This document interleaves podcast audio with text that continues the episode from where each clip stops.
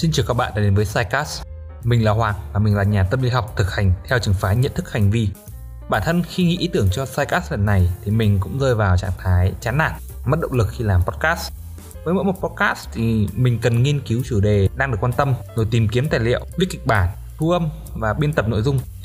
Thời gian này thì cũng phải mất từ 8 đến 10 tiếng, tức là khoảng 3 đến 4 ngày và mình chỉ làm việc này một mình thôi.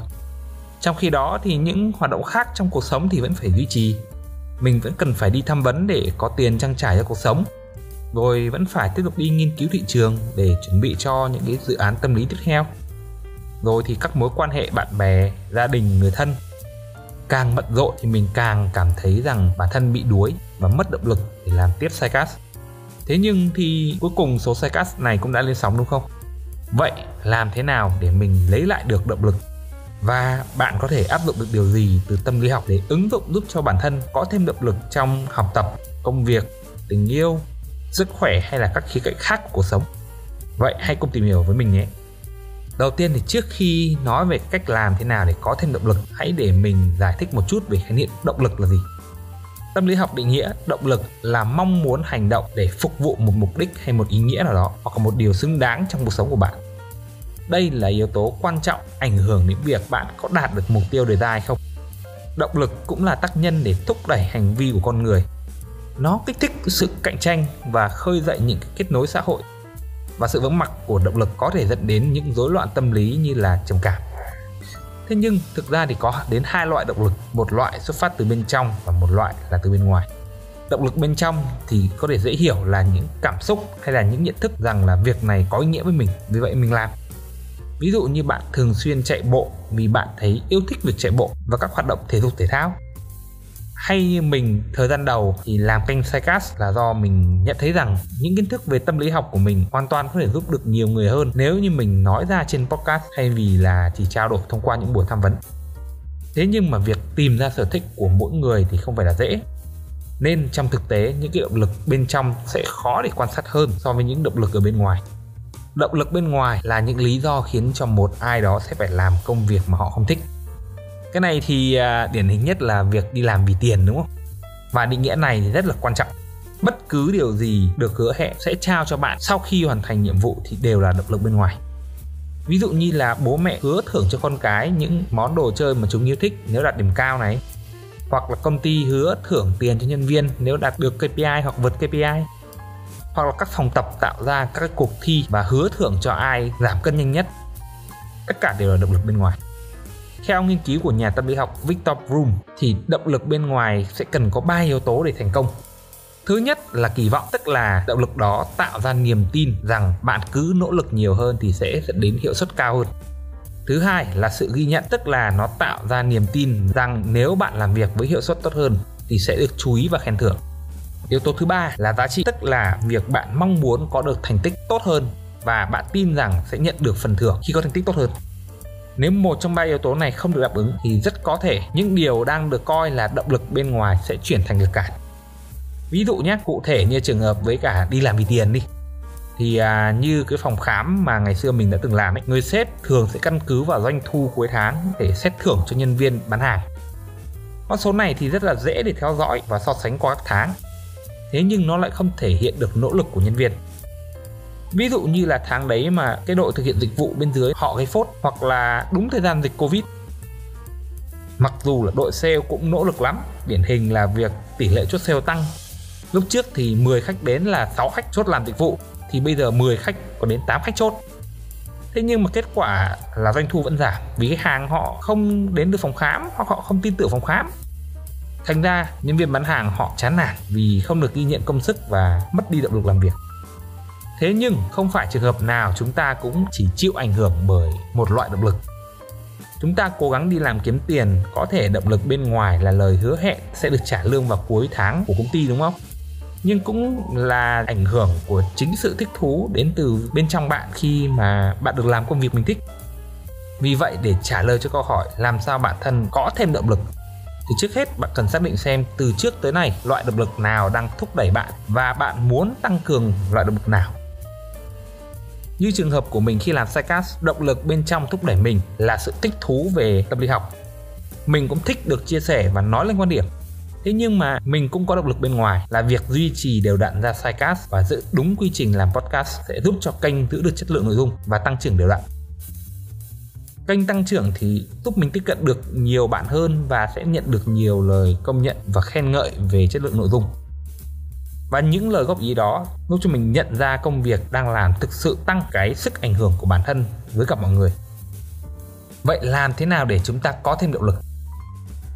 Một số người cho rằng để có thể duy trì được động lực và theo đuổi công việc đến cùng ấy, thì cần xây dựng động lực từ bên trong. Quan điểm này mình không đồng tình và đây có thể là một hiểu nhầm. Động lực bên trong là thứ rất dễ sao động trong mỗi ngày. Vì sao? Động lực bên trong đến phần nhiều là từ cảm xúc hưng phấn, vui vẻ, thích thú, tò mò. Nhưng cái cơ chế điều hòa của tâm lý là những cảm xúc này sẽ về mức cân bằng thôi tương tự với những cảm xúc tiêu cực tức là chúng ta có vui cũng sẽ không quá vui mà, mà có buồn thì cũng sẽ không quá buồn và thứ hai là chúng ta cũng rất dễ bị sao nhãng khi bạn bị thu hút bởi những cái dòng thông báo trong điện thoại này, rồi những cái email, những cái cuộc gọi điện thoại, hoặc là những cuộc họp đột xuất, thì lúc này bộ não sẽ hiểu rằng ta sẽ phải có thêm thứ để làm. Mà có quá nhiều thứ phải làm trong khi có quá ít thời gian sẽ khiến ta bối rối, không biết phải làm cái gì trước, cái gì sau. Dẫn đến cảm giác nhàm chán. Để hiểu rõ hơn về cơ chế hình thành sự nhàm chán, thì các bạn có thể tham khảo ở Sidecast 13 nhé. Mình đã làm rất là chi tiết về chủ đề này rồi. Thế thì việc duy trì công việc sẽ phải có một sự phối hợp của cả động lực bên ngoài và động lực bên trong với nhau. Nếu bạn đang cảm thấy mệt mỏi, chán nản, thiếu động lực thì sau đây sẽ là những phương pháp để các bạn có thể thúc đẩy được cả động lực bên trong và động lực bên ngoài. Đối với động lực bên trong thì phương pháp đầu tiên cũng như thường lệ là kiểm soát cảm xúc vẫn theo tuần tự các bước là gọi tên cảm xúc trong khi mà bạn đang cảm thấy chán nản và mất động lực. Thứ hai là đối đầu với nó để tìm ra được nguyên nhân gây ra cảm xúc đấy. Và sau đó thay đổi ý nghĩa của cái nguyên nhân đấy. Phương pháp này thì áp dụng rất tốt trong học tập, công việc hay là tình yêu Thứ hai là chúng ta có thể dự phòng sự sao nhãng bằng cách ngắt những nguồn gây sao nhãng trong lúc cần sự tập trung như là tắt thông báo này, tắt chuông điện thoại này, không chơi game hay là lướt mạng xã hội khi làm việc hoặc chỉ giao tiếp với đồng nghiệp khi thực sự cần thiết và liên quan đến công việc mà thôi. Phương pháp thứ ba là quản lý thời gian.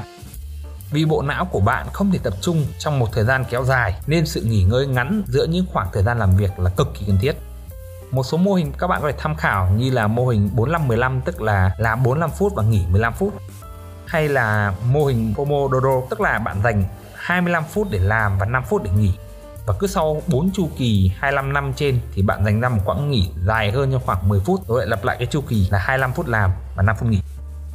Phương pháp thứ tư là quản lý công việc để tránh quá tải. Mình gợi ý hai phương pháp là phương pháp unconnect, tức là việc đầu tiên bạn giải quyết trong ngày sẽ là việc khó nhất, hoặc phương pháp ma trận Eisenhower dựa trên hai thuộc tính là sự quan trọng và tính khẩn cấp. Đối với động lực bên ngoài thì mình gợi ý những phương pháp sau. Thứ nhất là phương pháp đặt mục tiêu gắn liền với giá trị học tập, thay vì mục tiêu là kết quả của công việc. Ví dụ, thay vì mình đặt mục tiêu là sẽ giảm được 2 kg trong một tuần thì có thể chuyển thành mục tiêu mình sẽ học thêm kiến thức về dinh dưỡng và học thêm hai công thức nấu những món ăn lành mạnh trong một tuần. Tại sao à? vì việc giảm cân ý, cũng giống như là nhiều những cái mục tiêu liên quan đến kết quả công việc ấy nó không chỉ đơn thuần là bạn cố gắng nhịn ăn hay là tập thể dục thật nhiều thì bạn sẽ giảm được cân nó còn liên quan đến nhiều yếu tố khác như là chuyển hóa cơ thể sức khỏe về tinh thần các trường hợp phải ăn nhiều bất khả kháng như là đi ăn cỗ này hoặc tiếp đối tác. Vì vậy, dù các bạn có rất nỗ lực thì chưa chắc các bạn đã đạt được kết quả giảm 2 kg trong một tuần đâu. Thế là gì? Không duy trì được cái yếu tố thứ nhất của động lực bên ngoài, đấy là gì? Kỳ vọng. Phương pháp thứ hai là tìm kiếm cộng đồng ủng hộ. Mục tiêu của phương pháp này là giúp ta luôn có được sự công nhận với mọi nỗ lực và công sức chúng ta đã bỏ ra những cộng đồng ủng hộ này thì nên là những người thân quen vì họ sẽ dễ dàng thông cảm cho hoàn cảnh và có sự theo dõi và nhìn nhận những cái cố gắng của bạn hơn. Ví dụ như là bạn muốn đi tập gym thì bạn nên tìm kiếm những người bạn để tập cùng, hoặc là những cái hội nhóm nói về việc tập gym và bạn nên thường xuyên chia sẻ những cái cách làm hoặc là những cái nỗ lực của bạn. Bạn nên có một nhóm nhỏ những người trong công ty thường xuyên chia sẻ những cách thức mới để cải tiến công việc và những công sức mình đã bỏ ra để hoàn thành những nhiệm vụ đã được giao thứ ba là tự thưởng bản thân. Đôi khi thì các kết quả bạn tạo ra chưa chắc đã được tổ chức công ty hay là những người xung quanh kịp thời từng thưởng, đúng không?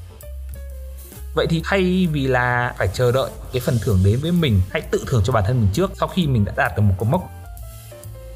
Ví dụ như lương thì cuối tháng mới được nhận, hay là có khi là mình biết nhiều công thức nấu những món ăn lành mạnh mà ngon ấy, nhưng người khác lại không hợp khẩu vị, nên người ta không khen vậy thì khi mà đã làm tốt công việc của mình trong ngày, bạn có thể tự thưởng bản thân một cốc trà sữa chẳng hạn hoặc trong một tuần mà bạn tìm ra được ba công thức nấu ăn mới thì có thể tự tưởng thưởng mình bằng một tràng pháo tay hay là một lời tự flex về bản thân, kiểu như mình sắp thành master chef đẳng cấp quốc tế nơi rồi mình cũng xin chia sẻ câu chuyện thực tế về cách mà mình lấy lại động lực khi làm kênh Sidecast này. Ban đầu khi có ý tưởng về một kênh podcast làm về chủ đề tâm lý thì lý do là thực ra mình thích tâm lý học và mình thích được trò chuyện, muốn được thể hiện quan điểm của mình về các chủ đề tâm lý. Lập một kênh podcast sẽ giúp cho mình chủ động chia sẻ và kết nối với các bạn hơn là việc đi comment dạo ở các cái group hay là những kênh YouTube khác những podcast đầu thì rất là vui vì cuối cùng là mình cũng đã thực hiện được mong muốn sau khoảng 3 tháng chần chừ. Thế nhưng mà động lực này thì nhanh chóng tan biến. Thời gian làm một tập thì quá là dài, mất chừng khoảng 8 đến 10 tiếng mà quỹ thời gian một ngày thì eo hẹp. Đồng thời thì mình cũng có quá nhiều chủ đề muốn nói mà không phải tập nào cũng có thể trao đổi được hết. Thành ra lúc viết kịch bản tập này thì lại nghĩ ra một chủ đề khác có liên quan cũng muốn viết và gây ra sự quá tải cũng như là nhàm chán hơn nữa thì những động lực bên ngoài bắt đầu xuất hiện lúc kênh có một hai người nghe thì cũng chẳng sao đâu. Vì lúc đấy mình cũng tự nhủ là ít nhất thì mình nó cũng có người nghe. Nhưng mà lúc bắt đầu kênh có 100 lượt rồi 100 rưỡi lượt nghe thì mình bắt đầu bị ảnh hưởng. Dù cố gắng duy trì chất lượng nội dung và ra các số đều đặn, nhưng kênh tăng trưởng vẫn chậm. Mình mong muốn nhận được nhiều phản hồi để có sự tương tác với người nghe, nhưng hầu như là chẳng có ai bình luận cả mình cố gắng nhưng mà không có sự ghi nhận và chính vì không có sự tương tác nên là mình cũng không rõ rằng việc mình làm thực sự có giá trị với mọi người hay là không. Vậy là mất cả ba yếu tố của động lực bên ngoài. Và nó làm thành cái lực cản khiến cho mình bế tắc trong việc làm podcast. Mình nhận ra rằng càng lúc mình càng trì hoãn làm podcast nhiều hơn. Ban đầu trước khi đăng podcast một ngày thì mình đã hoàn thiện xong hết rồi. Nhưng mà càng về sau thì lại càng lười có khi là chỉ kịp edit trước khi mà đăng khoảng 30 phút thôi. Đây là lúc mà mình cần áp dụng bước đầu tiên của quản trị cảm xúc, là gọi tên cảm xúc. Điều gì khiến cho mình muốn làm podcast lúc trước? Và bây giờ thì mình cảm thấy như thế nào về việc làm podcast? Vậy thì lúc trước, làm podcast rất là vui, mình rất là hồ hởi vì mình được làm đúng chuyên môn của mình mình được chia sẻ những điều mình thích.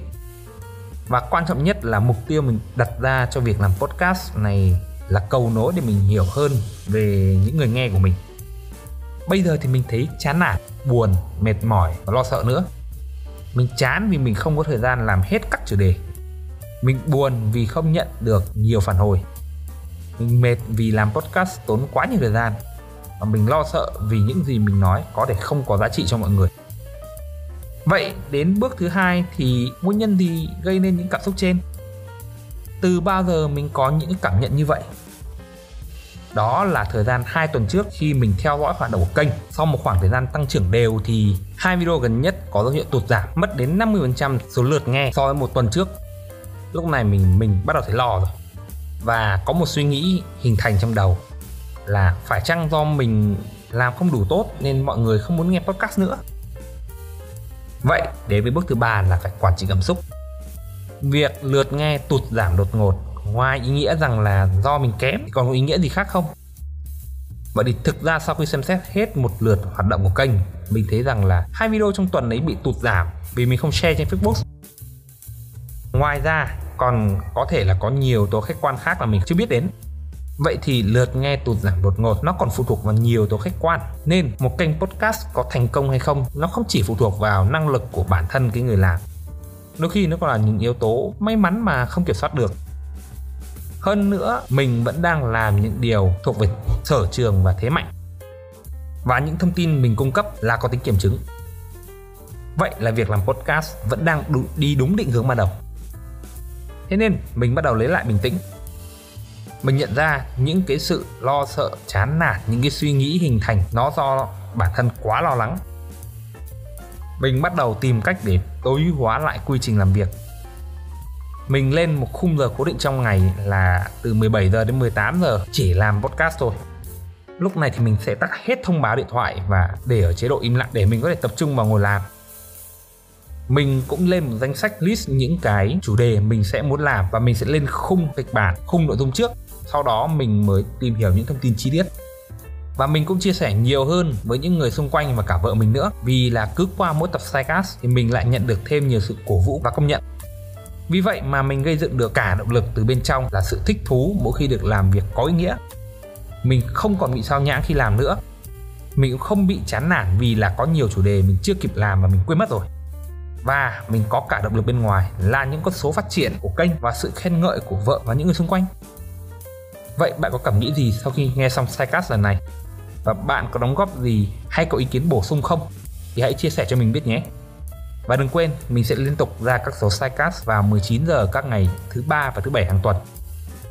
Xin chào và hẹn gặp lại các bạn.